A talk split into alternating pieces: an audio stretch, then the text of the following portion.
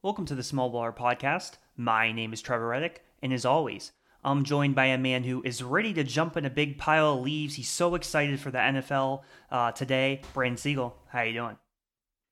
I'm doing well. I wouldn't say I'm happy about jumping into leaves or anything, because uh, that means it's getting colder, and I want to stay warm. I like the summer, but I am excited for football uh, today. Of course, as always, we record Sunday mornings um, which is very, very exciting right before football, and hopefully we have before football. Uh, today we got an interesting football matchup. Of course, the third member of our podcast is Ben O'Brien. Ben is a uh, is a Bengals fan, I'm a Ravens fan, and the Sunday night game tonight we have Ravens Bengals.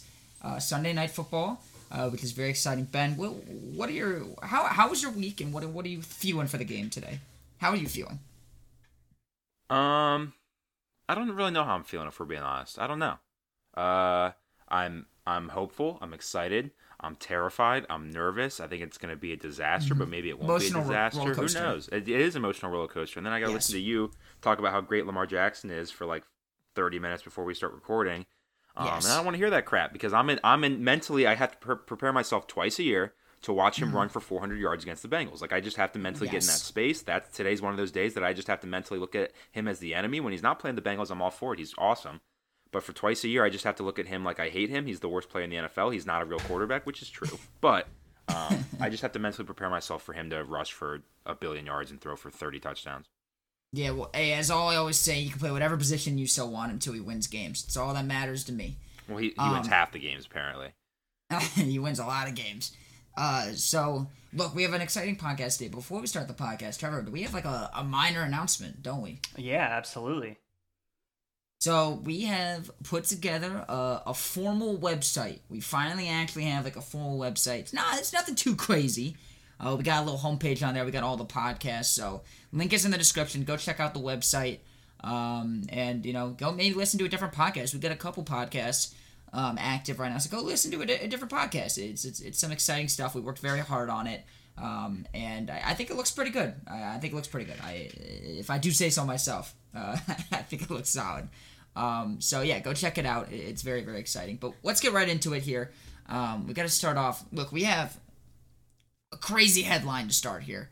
Uh, with Draymond Green and Jordan Poole, obviously they got into fight in practice. We all saw the leaked video, um, which is uh, pretty insane.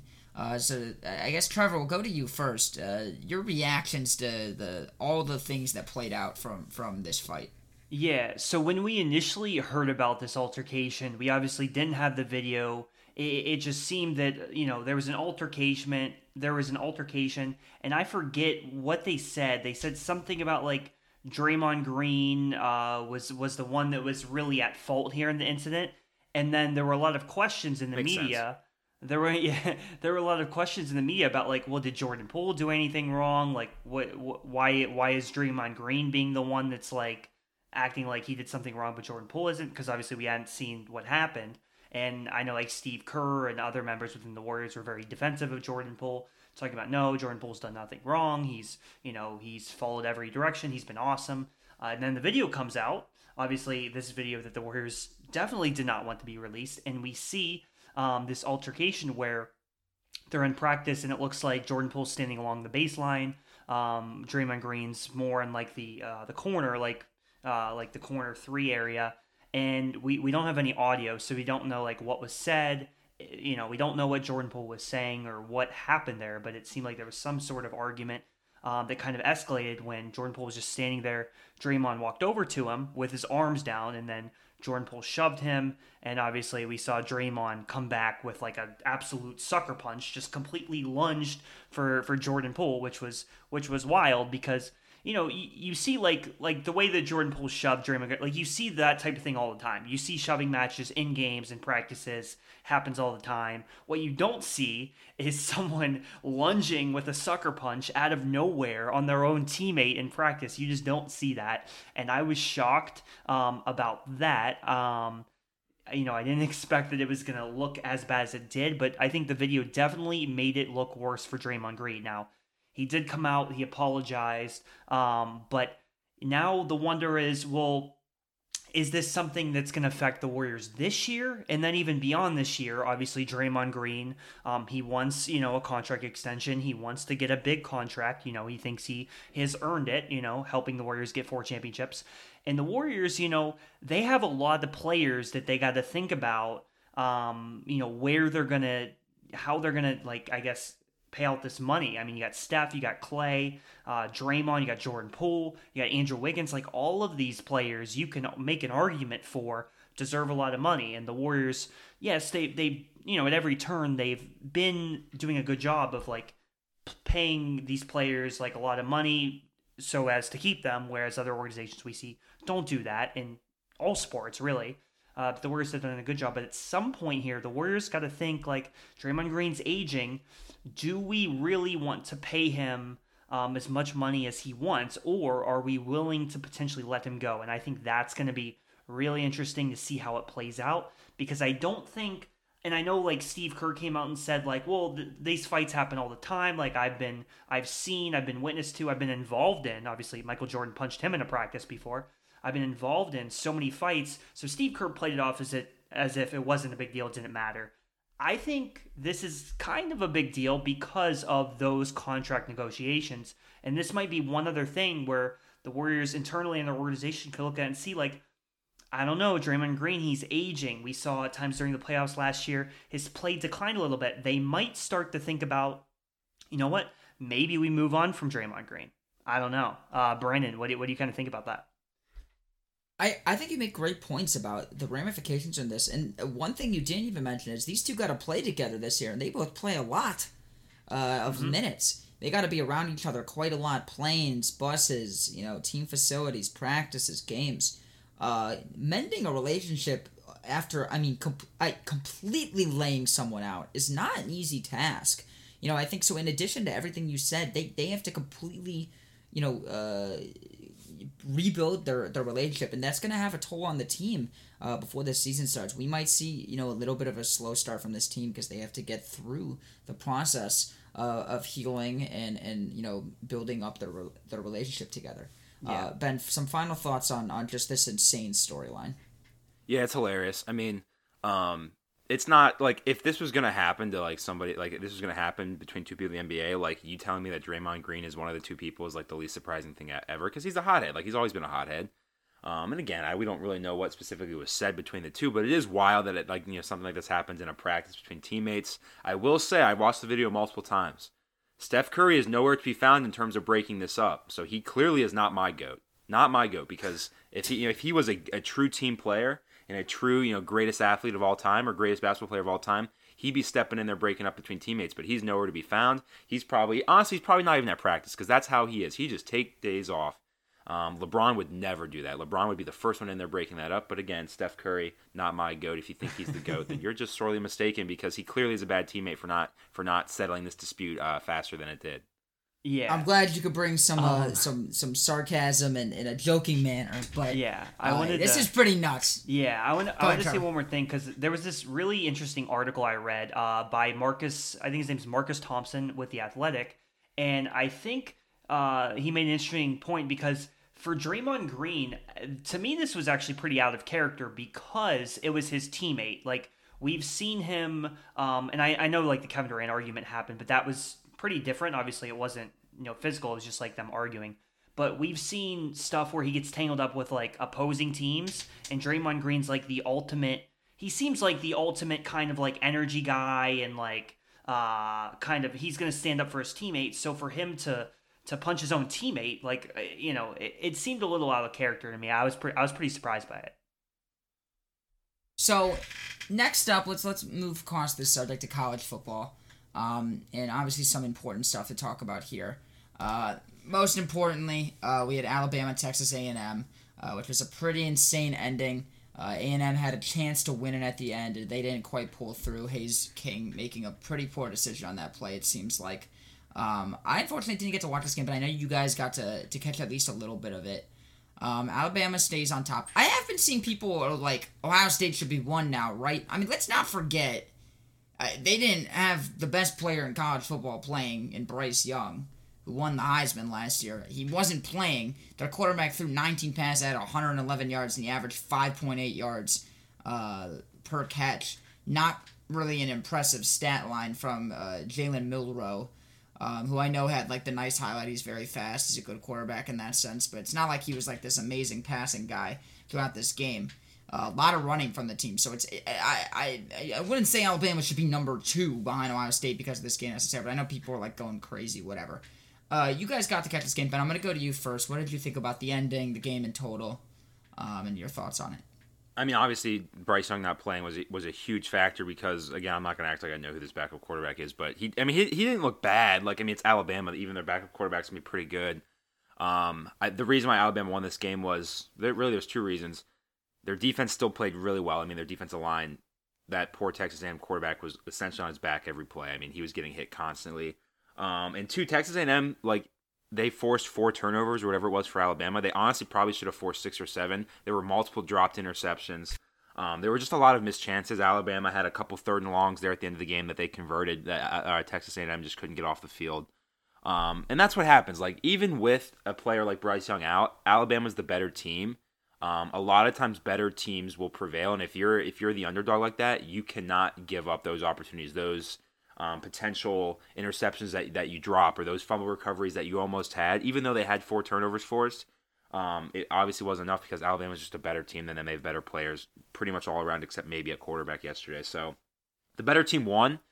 Um, maybe not yet the better team on the field yesterday, but in terms of the, the, the program this season, Alabama's just a better team this year in general.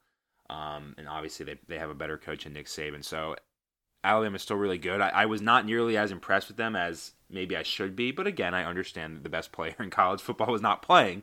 Um, but I do think that Alabama should have con- some concerns because even though um, they had a backup quarterback in, there were still some some issues I felt like in terms of their offense line, in terms of some of their um, their receivers on offense. So they have a lot of talent, probably the most talent in the uh, in college football, if not top one or two, like it always is. But um, they definitely have some weaknesses. I do not think that Alabama is this unstoppable juggernaut that we've kind of become accustomed to seeing um, the last ten years or so. One just real quick, Trevor, before I throw it to you, I want to throw one stat out there. Will Anderson, uh, the Alabama defensive end, I guess. Um, he's a monster. Yeah, he's supposed to be like the top pick next year. He had eight quarterback hurries in a single game. That is insane. That is just crazy. Um, Trevor, any thoughts on this game or any other college games you wanted to mention before we kind of move on? Yeah, I think Ben covered the Alabama uh, game pretty well. Um, I, I, agree with basically all of what he said. Um, having Bray, as you mentioned, having Bryce Young out is obviously going to make a huge difference. And you know, looking at the other teams, so like Ohio State, as you mentioned, they're one of them. Georgia would be the other one. It, it kind of seems like we're still um, back to what we originally thought. Um, like there's basically three teams that are kind of like they're like this is the top tier like Alabama, Georgia, and Ohio State in some order, and we don't know exactly what that order is. Um, maybe we'll get more evidence in the next couple weeks because Ohio State, although they've looked very dominant, they haven't really played anyone that's super formidable yet. Um, Georgia, they definitely had some shaky games, and Alabama last night was shaky, although again, no Bryce Young. So it's really those three at the top, and then after that, you know, you can argue who should be in that second tier um, and who's going to get that fourth spot, but that is still the top tier. Um, other games to quickly mention uh, Tennessee, you know, Tennessee's looking pretty good. You can argue maybe Tennessee's in that, I, I, would say maybe that second tier there. They've had a pretty dominant win over LSU. 40 to 13 they look pretty good and i believe they are playing alabama i think next week or at they least are yes yeah so it's what college game day is so it's at tennessee very interesting game there i'm excited for that alabama tennessee game next week uh, ucla utah you know, really solid win for UCLA. They're still undefeated there. And I guess the only other one that I will mention is uh, South Carolina pulls the upset on Kentucky. So solid win for South Carolina. Yeah, 100%. Let's keep on moving on. And look, Trevor, we had uh, an interesting game happen this past week that was not in professional sports. Uh, and why, why don't you tell us a little bit about a couple young phenoms you saw on the basketball court? Yeah, so I, I really was just in awe, um, particularly on Tuesday. Um, you know, Ben and I were talking last week. We we kind of previewed this matchup a little bit. Victor Wembanyama, who is the seven foot four, um, I, I, guess we'd call him a center, but he really doesn't have any position because he can do uh, pretty much everything on the basketball court. Um, but anyway, he's seven foot four. He's 18 years old from France. Plays on uh, Metropolitans 92 team in the French league. Which also this team, uh, you know, they feature some other players that, if you're a listener, you follow college basketball, you might know. Aaron Henry from Michigan State, a pretty solid player for Izzo there, and Tremont Waters, uh, the small point guard from LSU. He played a couple years in the NBA. Um, he played with the Celtics for a little bit, but was usually like kind of end of the bench guy. Uh, now he's over in the French league. So they came to uh, Las Vegas or Henderson, Nevada, to be specific, to play the G League Ignite. Obviously, this has been a program that's mainly featured um, younger prospects as an alternative to college basketball. Um, and Scoot Henderson being one of the best ones that we've ever seen, I think, enter this G League Ignite team. We've had other guys, Jalen Green, and and you know other guys like that, but Scoot uh, really seems super promising. Um, and this is now his second year in the G League Ignite. He's a 6'3 uh, guard, super athletic. So in the first game we saw, it was just absolutely incredible. I mean, both of them to me exceeded all of my expectations because here's the thing when when you look at like a when you have a player like Victor Wembanyama that like he's overseas, you know, you can watch the highlights, you can marvel and you can be like, "Okay, yeah, the highlights look really good." He's showing these flashes, like it all looks incredible but like we need to actually see a game. Like, is he actually going to live up to that in the game? There's so much hype. And sometimes the players don't live up to that hype, you know? Sometimes the players from overseas, they don't live up to it. But Victor absolutely did, and he exceeded everything I could have expected. Uh, Victor in this first game had 37 points. He had seven threes. He made seven of 11 threes. And I guess I'll just talk about that first. His shooting ability. I mean, to think about someone who is seven foot four, I mean, who has a very fluid jump shot. I mean, looking at the way he's he's not just again making seven out of 11 threes in and of itself would be awesome if Steph Curry did it. But for someone that's seven foot four, it, it just like it absolutely blows your mind, and it's hard to even come up with words, um, to be honest. And then you look at the shooting form, which to me, I was trying to think of a comparison. Okay, like this, the way he's shooting it looks so fluid what's a good like comparison here? And i my mind went to michael porter jr actually which michael porter jr i believe is about 610 obviously he was a highly regarded prospect. Um, and he said you know he's had an up and down career so far. Uh, in 2021 he had a really good season. I think he shot about 44% from three. Also has a very fluid jump shot. And victor's jump shot looks a lot like michael porter jr's it's very fluid um, for a seven foot four guy, it's absolutely insane. And if you think about that, it's you know with that jump shot, it's you can't block it. Like there's just no chance you're not going to block it. We we've talked about how Kevin Durant's jump shot is like pretty unblockable. How about Victor's? He's he's got like four, five, six inches on Kevin Durant. So it's it's pretty mm-hmm. nuts. And then you go to the other aspects of, of his game. He can handle the ball. Um, you know, on defense, obviously incredible shot blocker as you might expect. And the potential there is just so wild um, beyond what he already showed. Like you know he already showed those flashes but it's like it was a complete game because he showed the shooting he showed the ball handling he blocked i think five shots in his first game. He showed literally everything in this game and when you have pro- prospects like this that come in, like you look at like whoever, like a Cade Cunningham and Anthony Edwards, LaMelo Ball, any one of these really good prospects that we've seen Zion, there's always some sort of flaw that you can be like, okay, well Zion, okay, yeah, Zion's very explosive athlete, but the shooting looks awkward. He's probably not going to be a good shooter. You know, you go to like LaMelo Ball, okay, well he looks like a terrible defender. Like you just go on and on. All these guys have flaws. Victor, I don't know what the flaw is. I guess the flaw is like injury potential. To be honest with you, like if he gets injured, but if he doesn't get injured, I mean, he's to be awesome. I, I I really feel confident in that. I think he's to be awesome. People might point out, well, he's skinny, needs to put on some weight. I mean, we've seen a lot of other guys like that. That was the case with Kevin Durant, and he did put on some weight. Mm-hmm. Brandon so, Ingram, yeah, Lamelo Ball, yeah, Brandon yeah. Ingram, Lamelo Ball. So yes, you can point out the fact that he's skinny. I get it, and that kind of I guess could play into the injury stuff. But I think you know we do see that these players are able to put on weight, so that's really the main concern. But as far as him as a prospect at 18 years old, I was I was making a list of like players who like who are the best players I've ever witnessed, and I went back to really. I started with Kevin Durant because like Kevin Durant was really good, and ultimately I was like, it's either Victor like Victor you have Kevin Durant, you have Anthony Davis, and you have Zion. Like those are like the top four. And I think that definitively, Victor is a better prospect than Zion. I, I feel pretty confident in that. I also feel like he's a better prospect than Anthony Davis because, again, we didn't see Anthony Davis shooting jumpers in college. Part of it was he wasn't allowed to at Kentucky, but just in general, he wasn't really taking jumpers. We didn't see that. So Victor's better than him. And then Durant, you get a little bit closer. I don't know. That one's a little tough, but I think with what he's able to do at 7 4, I think I would argue he's better than Kevin Durant. So, really, what I would say is I think he's the best prospect since LeBron. Um, I know there's some people, Woj and uh, you know, plenty of other people that are saying, "Oh no, oh no, he's a better prospect than LeBron."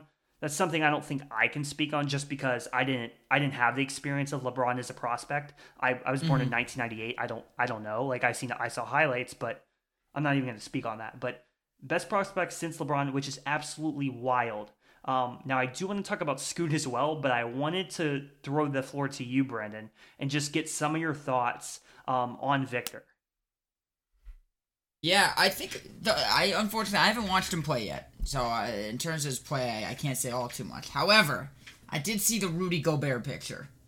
I think we got to talk about that. This man is bigger than Rudy Gobert, and he plays like a guard. Yeah, I mean that's got to be insane, right? Like so, and here's another question, Trevor, I had for you, and, and Ben, I, I'm sure you're interested in this question as well. What is his comparison to like a Chet Holmgren, who we kind of have talked about in the same light, where it's like this guy's huge and plays like a guard?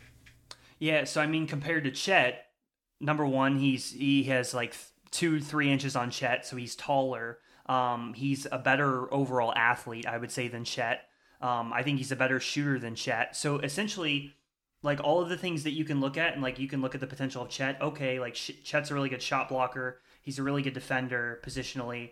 I think Victor has the potential. I mean, if he isn't, I think he's probably already better. Like I think right now Victor's a better player than Chet. I would say. So I think like as a prospect, you look at all of the things that Chet has shown flashes of being good at. I think Victor also has shown those things and is better than Chet at those. Like he's a better shooter than Chet. Uh, they both handle the ball very well for their size. Um, and then I think defensively, what Chet, what uh, Victor can be as a shot blocker even transcends what Chet show Chet has showed because of his athleticism. And additionally, I think um, he's probably stronger as well. I mean, some of the offensive moves that he has done, even just like a simple, like the crazy, the simple craziest move that Victor did, in my opinion, it was in the second game when he got the ball um, in like the mid post and he did this like turnaround fadeaway. Like there was a double team coming and he kind of spun away from it, did this turnaround fadeaway, very much like a textbook Kobe Bryant move, basically. And he did that move. They looked pure. He swished it. And I was just like, what? What is that? How do you make that? So, yeah, he's definitely better than Chet Holmgren, for sure. Interesting. Very, very interesting. All right, well, I think we'll, we'll keep on moving along here. I, I think uh, you gave a great synopsis on them. Um, no, we, we got some we got some we got some more to do, Brandon. But I, I wanted oh oh we got we got we got some more. Um, but Ben, I guess please did you have did you have any thoughts on Victor before? Because I want to talk about Scoot as well. Okay, okay, perfect, perfect.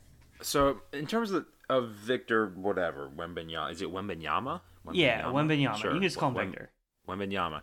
Um, I think a lot of times with like a player as big as him, and yes, you said you made a good point about like a big concern is always gonna be injury because like I mean it's just it's not natural to be like seven four like your your your muscles are, are being stretched to an extent that most are not but um, a lot of times the, the concern is when you play in, in, a league like the NBA where the speed is so fast a lot I think a lot of times people are concerned about how defensively you're going to be able to guard someone like because um, it's it, it, like a lot of times big dudes like that like look like Taco Fall right like it's like awkward to watch them try to play defense because it's like it's hard to, to keep up and your closeout speed on defense is very very um, slow and very poor but mm-hmm. from the highlights I've seen of Victor Wembanyama like it almost doesn't matter yeah. how bad his closeout speed on offense or on defenses excuse me because of his ability to recover because of how just lengthy he is I mean the the the balls that he's stealing that he's you know reaching and grabbing and the shots that he's blocking like He's seven four. That is not normal. That is not normal at all.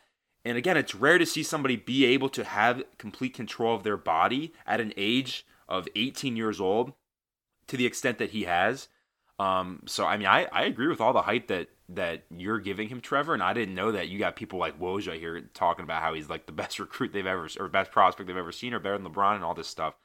Um, but from what I've seen, which is very very few highlights, I mean, I, I totally buy it, and I'm I'm always like a sucker for this stuff. Like I'm always like all in, like oh like Zion, best prospect, best prospect I've ever seen, blah blah blah. Like I'm always like like uh you know drinking the Kool Aid in terms of listening to people's hype. But I firmly believe this. Like I'm excited because I think you're gonna see some absolute tanking this year.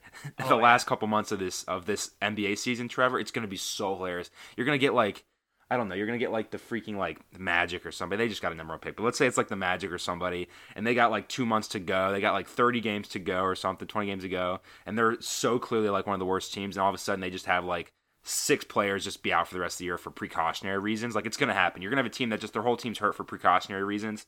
Um, because they're going to tank for this dude. It's exciting, man, and I I hope it keeps up because it, it makes the the sport of basketball so relevant um, and so topical, and you got people talking about it all the time. So I'm very excited to see what this dude can do. I, I will be keeping up with him, or at least I'll try to this year in terms of his highlights to see how he develops. Again, he's still got another year of, of basketball for the NBA, but um, from what I've seen, I, I, I I agree with everything you said. I'm very impressed with him.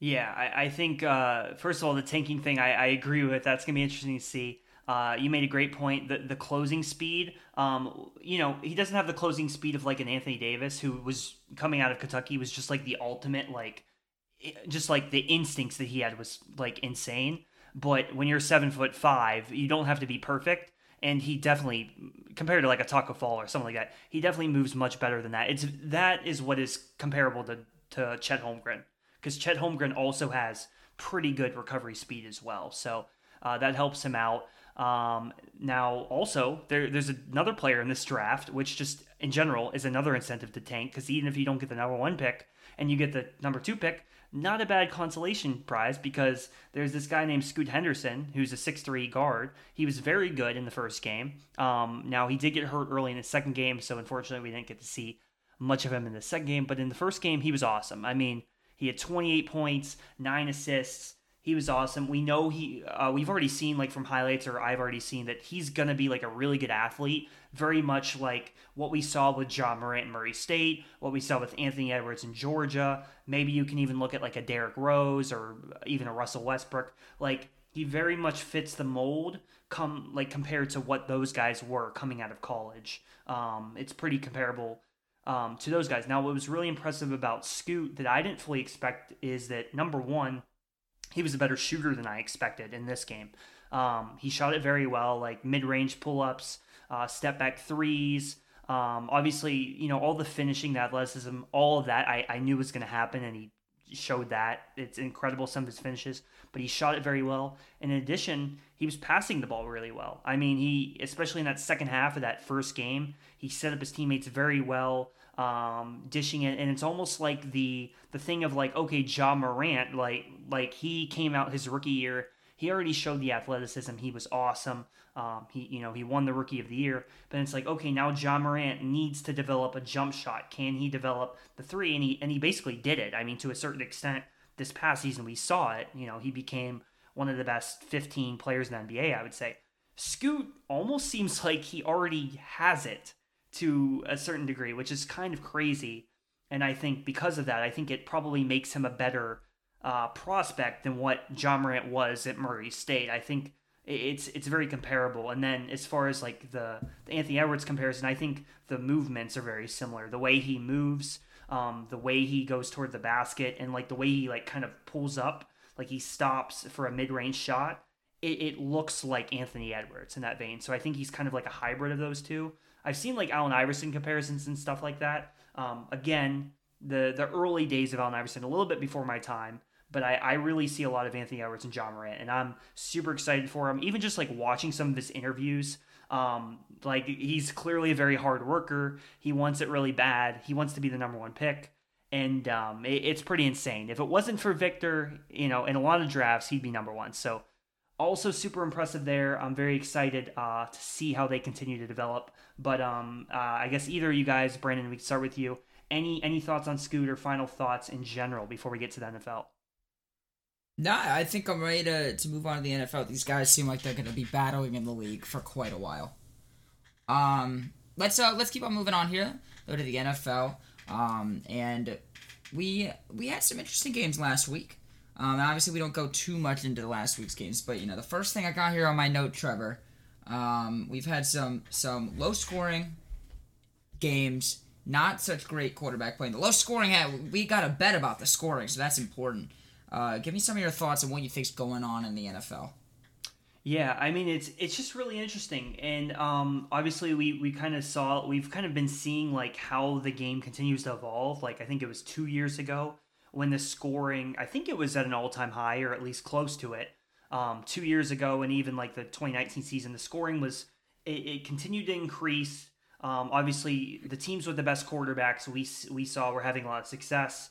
I mean, in that season two years ago, we pretty much had arguably the four best quarterbacks in uh, on Championship Sunday, right? We had Mahomes versus Allen, and we had Brady versus Rodgers, and we saw how that kind of turned out last season. We saw it kind of flip in a little bit of a different direction. Defenses started to adjust a little bit more. Um, there's this really good segment that I showed you guys from NFL Live with Ryan Clark, I think it was Marcus Spears, uh, Dan Orlovsky, mm-hmm. and uh, Mina Kimes, where they really broke down well um, how like the difference between like play action and shotgun. And it, was super interesting. I, recommend everyone go look at it. It was on NFL Live. And it's just, I don't know, it's just so interesting to me to, to l- learn about like the different tactics of like strategy, how defenses play. I know I've heard a lot of people talk about like uh, the two high safeties, like safeties staying back to try to prevent explosive plays. I think that's one of the things that helps. And then you look at some of these teams that have like really bad running games. They have, you know, their offensive line is, you know, whether it's injured or just not very good. Their running games suck. Look at the Bengals. Look at the Bucks. Um, there's another team there that I am forgetting the name of, um, but I know those are two of them. So it's super interesting, you know, to kind of see how defenses are adjusting, um, and you know, QBs are having to change it up more. I mean, you're seeing these balanced teams like the Philadelphia Eagles that are very balanced on offense. They can do they can run the ball really well, they can pass it. They're they're just and they're the way they're scheming, their play calling, it's very smart, it's working really well. I think the Lions as well, you can argue are another team like that. So it's just I don't know, it's it's very interesting to me and I'm kind of, you know, I'm wondering where it's going to go from here. You know, how can offenses now adjust to this to to try to, you know, move the ball and put up points? Yeah, and uh, you know, you said like the last two years have been two of the higher scoring years. Two years ago, the highest scoring year uh, we've had in history. Uh, so we've had a lot of points recently. It's definitely a little bit down, which is quite quite interesting. Um, let's keep on moving on here, Ben. I want to ask you about the Broncos. What's what do you think is going on over there? They seem like they stink, like they're just awful. When this team, I mean, we all came in expecting so much from the Denver Broncos and Russell Wilson and all this talent he has around them, and we see just frustration out the wazoo over there. What do you think's going on? I can tell you exactly what's going on. I said it a month ago. They're garbage. They know they're garbage. You can't lose the first game of the season to the Seahawks and Geno Smith and expect to be a good team. Okay. After that game, you knew their season was over. I, I said it, and I was serious about it. They're a garbage team. They are going two and fifteen, and, it, and, right now, I mean, hey, they only have two wins right now, so that is very possible they can go two and fifteen this year. Um, I mean, if we're being honest, like Russell Wilson's just not playing that well. He's not playing like he should be, considering he's making two hundred fifty million dollars on this team. Yeah. Um, and it seems like, I mean, just based off the game on Thursday that they just played against the Colts, like his teammates are now becoming very, very frustrated with him because when you really think about it, like, and Russell Wilson's a nice guy. I'm not saying he's not a nice guy, but he has a lot to handle sometimes. He's got like just the way his personality is. He's very much he's a like, weird dude. He is a very weird dude. He's very he's very passionate about what he does, and I'll give him credit for that. He is very passionate about it. But uh, sometimes it's almost too much. Like these are professionals, and a lot of times he's treating them like they're a high school football team. Um, and these guys, you know, are the best at what they do. They've they've been the best at what they do for their whole lives. They don't need some guy coming in on their team for the first year and trying to implement this culture that I guess was successful for him in in Seattle, but it's a different team. It's a different group of guys, and you just can't treat them the same way. And when you're losing, it makes that it just magnifies that those issues even more. So the fact that they're losing, if they were winning, and people maybe you know within the locker room are frustrated with Russell Wilson, whatever, you're winning, he's playing well, it's fine. But because he's playing poorly, they're not winning. He's making a lot of money. They had such high expectations going into this year because of the addition of him. Um, and they're playing in the in the toughest division in football. Like there's a lot of pressure on this Broncos team and I think you're, I mean, we're five weeks in, you're starting to see a lot of these frustrations that players and maybe coaches and definitely fans just can't keep in anymore because you're two and three in the toughest division in the NFL. You're in a lot of trouble. So um, I just think it, there's a lot of frustration, and it, it's tough. When you lose, it magnifies those issues, and when you win, it minimizes them. Right now, those issues are magnified to the fullest extent because they've lost two games in a row to two teams that they probably shouldn't have any business losing to, at least if we were talking about them going into this year. So um, I don't know. I mean, Russell Wilson has not played well. I think he he's been he's been an issue in the locker room. Obviously, Nathaniel Hackett, a first year head coach, has had had a lot of mistakes that he's had to learn the hard way. Um, so they have a tough road ahead of them. Given, I mean, they got to play the Chiefs, I think twice. They got to play you know the Chargers twice. I think they've already played the Raiders once, but tough road ahead. It's not going to get any easier for them. Yeah, no, it's it's it's not going to get much easier. Um, all right, Trevor. Anything else you want to talk about in terms of takeaways from last week before we move on to SBP bets? Yeah, so I guess the I guess I'll talk about the Broncos quickly. Um, you know, I thought the Broncos were gonna have a bad start before the season anyway, and then I thought they would start to kind of get it together. But this has been even worse than I expected. And uh, Thursday was kind of like uh, I don't know if nail in the coffin is the right word because weirdly there's seven teams to make the playoffs. It's still not completely ridiculous to think that they could. However, what we saw on Thursday was a big indication that this team now we have a lot of evidence to point toward them just not being good. And Ben kind of said it from the st- start. He's been consistent on this, so credit to Ben. Seems like you've been pretty pretty Thank right you, about this. Um, but the biggest thing for me was that this whole like Russell Wilson debate about like oh, Russell Wilson coming in, he, well, he wasn't good in Seattle last year. He's just not good anymore. Yeah. I didn't fully buy into that. I still thought that, you know, like Russell Wilson, if he has the right circumstance, maybe isn't quite the same quarterback mobily that we saw. Maybe he can't run as well, you know, stuff like that. He's getting older.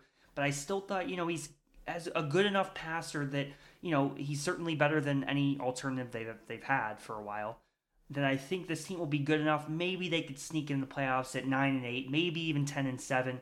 But this game, I mean, he had two interceptions, both of which were pretty bad. It wasn't like, you know, it's just like, uh, you know, he gets sacked and it's like uh, kind of a, a deep ball that just like somehow the defender makes a great play. Like he threw two pretty bad interceptions. He did not play well in this game. That was very clear it wasn't as clear in the first four weeks. I thought, especially like the Raiders game, despite the fact they lost, I didn't think he. It didn't seem like he was terrible. It's not like I'm watching every Broncos game, but I was still waiting. I was like, ah, it's not great from Russell Wilson, but I still don't have like a definitive answer. This game gave me a relatively definitive answer that he's not as good anymore. And just in general, their offense is is having a lot of challenges. Nathaniel Hackett seems like a terrible coach, one of the worst in the NFL so far. Um, He's been bad. Uh, so yeah, the Broncos aren't very good right now. I think other takeaways than that. I mean, the Chiefs look very good. Uh, we can talk about that. The Chiefs look really good. I think they're the best team in the NFL right now. Um, their running game, in particular, their running game is very impressive. Uh, they have the uh, the young running back Pacheco, I think is his last name. Very good. I mm-hmm. think he can have a really good career. I like what I saw from him. Uh, but those are kind of my takeaways uh, from from the past week.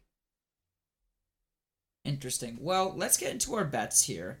Um, and we, we obviously all have a bet with each other, and then we have one overlying bet. So let's let's do the the overlying bet first, which is uh, we try to predict uh, to the closest number the average points that will happen in the NFL season across all the teams. I guess 22.9 points, Ben guessed 22.2, and Trevor guessed 22.4. It currently sits at 21.8, so it went up from last week, a great margin. Uh, it seems like is that Ben? You said it was in like it was like twenty point eight last week, right? Like it went up like a full point. Something like I mean I don't remember. It was it was low, and it's definitely gone up. But at this point in time, Ben, you were looking solid. It's still early, but you're looking very very good. Ben needs it to be twenty two point three or less, and he wins. Trevor, you need to, it to be either 22.4, 22.5, or 22.6. That's the only way you win. And if it's 22.7 or higher, I win. So I I'd say Ben, you you have a very solid chance. Trevor, you're probably not winning. Uh, I'm just yeah. gonna be honest with you. It's not looking good. not looking good at all for you there. Um, individual bets, Trevor, me and you have the Lions versus Panthers. They're both one in three. Uh, but I and I seriously believe I think the Panthers might be the worst team in the NFL. They look horrendous. Uh, they they are very very bad. Uh, the Lions, while they are not as good as I initially thought they are, they're definitely better than the Panthers. I feel like we can all agree on that. Um, so that one's looking unfortunate for you, in my opinion. Do, do you agree with that, Trevor? Yeah, I agree. The Lions are better. I mean, it, it, continues to just be bad for Baker Mayfield. I mean, that passing offense for the Panthers is atrocious. I, I still think their defense is like formidable. It's not bad, but their offense, I mean, they just it, it, it's terrible. I mean, Baker Mayfield's been horrible. I think his completion percentage is like I was listening to a podcast this morning. I think it's like fifty four percent. He's been bad. Yeah, I, I think ultimately, you know, just maybe Baker's not a good quarterback. I don't know. Uh, maybe I'm crazy. Um, ben, me and you, what, what, what was ours? It's Herbert versus Allen touchdown passes, right? Yeah. Yes. Which is 10 to 9. Allen is winning. Mm-hmm. He's up by one. And you guys are Burrow and Brady touchdown passes, which is 8 to 6, correct? Yeah. Yes. I got all that by memory. Ben, you should be proud of me. I haven't done a memory thing ever oh, in my man. entire life. I just I was all by memory. I just did that. Nothing written down in front of me. Um, and Ben, you were winning that. So Ben, you are the ultimate winner at the, this exact moment. You you're winning all every single bets. bet. Yeah, Trevor, you are not winning a single bet, and I'm winning two or uh, one of the bets. Yeah, is that right? Yeah, I might be paying for so, some dinners. We'll have to see. hey, you're you're you're gonna be dealing it out. It seems like at this moment. Yeah. Um, now, granted, I feel like the only one that's locked in stone. Like, there's no way the Panthers are finishing better than the Lions. Every other one could could change. Yeah, every you know? every other one's still up in the air. I think uh, the only I, important note off the top of my head with that Bengals or not the uh, the Allen Herbert one, uh, Rashawn Slater um, is is injured, and I don't know exactly yes. when he's going to come back. Did you have you seen any it news? Seems like he will. Okay. So it seems like he will come back, but it's not going to be for a while. It seems like week yeah 12 maybe or something. We definitely have a while where you know star left tackle was out. So that's a big deal, Ben. Yeah. And that's that that's, a, that's, that's a big deal. Um. Okay. Wrap up the pod today. Uh, go over a couple games that we're looking forward to this week. Obviously, Ravens, Bengals. I don't think we need to go into too much detail uh, with this one. Um, any of the games you guys are looking, you know, super forward to? I, I'd say, uh, here's one I'm looking forward to: Chargers, Browns. I'm interested to see the Browns haven't played anyone. They're two and two. Um, the Chargers seem to be not quite as good as we all put them out to be. It's a home game for the Browns. This is a big one. They, they can win this game. I, I think it is winnable, and it would definitely be a good win on their resume if they could beat you know Herbert uh, and the Chargers. Um, let's see what else do we have here that looks like a good game. Um, we got Eagles Cardinals. Cardinals have definitely not done super well this year. Eagles have done super well, only 4 0 team. Uh, but this is a away game. It's a big game for the Eagles. I can see them losing this one. I definitely like this game uh, a lot. Good one to look forward to. Any games that you guys are super excited about? Yeah, I mean, I, I the Eagles Cardinals one. That's one I was gonna mention, just because like I you know I would like to see the Eagles like they've already looked really good. They're four zero, oh, you know. But I I think this game's super interesting. Uh, and just again, you have Jalen Hurts and Kyler Murray, two fun quarterbacks to watch. Um, so that's um, besides Bengals Ravens, I think that's the headliner. Um, outside of Bengals Ravens, and then obviously Monday night Raiders Chiefs um, could be good. Oh yeah. Um, the Raiders are one and three, but I think the Raiders are. I think they're starting to turn around here. I mean, you know, they had a little bit of bad luck. But one and three, I given that their record's one and three, they're better than one and three. I think they're not bad, so we'll see. Um, again, they're playing the Chiefs, tough matchup, but they're not bad. Yeah, no, I, I like that game a lot. Ben, any other games that you want to mention? Um, there is one game that neither one mentioned that I'm very excited for, and that's Bills Steelers because I hope the Bills win by five million points against the Steelers. I hope I hope the Bills. I mean the the Bills they haven't looked fantastic this year. They've looked good their first game. Recently, it, seems like we've had very high expectations for them. They haven't necessarily met those expectations. Yes, they're three and one, but I'm nitpicking because they're supposed to be the best team in the NFL. Um, I hope they take all their frustration of this early season out on the Steelers. I hope they essentially just make the Steelers want to quit and not finish the rest of this year, um, because the Steelers probably should be 0 and 4. They're 1 and 3. Um, they're they're terrible. I hope the Bills just make the Steelers feel like absolute garbage after after this game at one o'clock today. Uh, last thing, real quick, I, maybe we should just mention it real quick. I mean, at the moment that we're recording this, the Packers are losing to the Giants. So yeah. by the time you're listening to this, yeah. maybe the, the Giants beat the Packers. I also just want to make it very clear that Brandon, as my senior advisor to my fantasy football team, told me that I should be confident in the Packers defense this week. Yeah, they have you me should one, be. They have me one point. They have me one point. So I will Brandon say. Is, is I on the hot seat. There's a I'm very good chance that Brandon will not, not be making decisions for my fantasy team moving forward. I'm not on the hot seat. I've, I've won you quite a lot of money in your league. Here's the thing. All right. Trevor, we talked before the podcast. Remember I was saying the Packers aren't that good? Here we are. Well, maybe it's the Giants are really good because they're about to be four and one if the Packers can't win this game. Yeah, the Giants definitely are not really good. The but Giants are all right. I, I don't think the Giants are bad. The Packers, the Packers are the also Packers. driving right now. We'll see if they can Uh, tie it up. Yeah, I was gonna say the Packers are are the Packers are on the seven yard line, so they're about to score. I just think the Packers are, are minor frauds. Minor frauds. They're still not bad. They're still not bad. Just a you know a little fraud like.